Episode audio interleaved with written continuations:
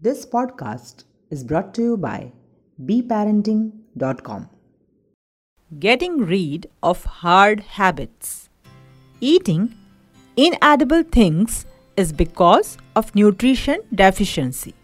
The child can develop such kind of tendency to keep sucking or eating odd things may be due to deficiency of micronutrients. Now, if there is any deficiency and the parent comes to know and gives him or her supplements, the child can easily get rid of the habit because it was out of deficiency of say iron or calcium.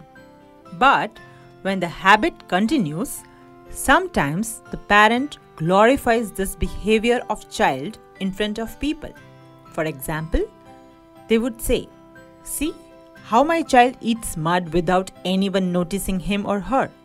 She has or he has mastered this trick." When this happens, the child gets the attention and enjoys it and doesn't want to leave the habit. The child does it again and again just to seek attention. Whereas in other cases, if the parent punishes the child very harshly, the child gets into the rebel mode and repeats this unwanted action again and again to harass his or her parents. What a parent can do is just be compassionate and distract the child. Get the child into activity where his or her hands are occupied. Gradually, the child will get rid of the habit. Another underlying reason for kids to develop such tendencies can be the Pica syndrome. It is a psychological disorder where children develop such harmful eating habits.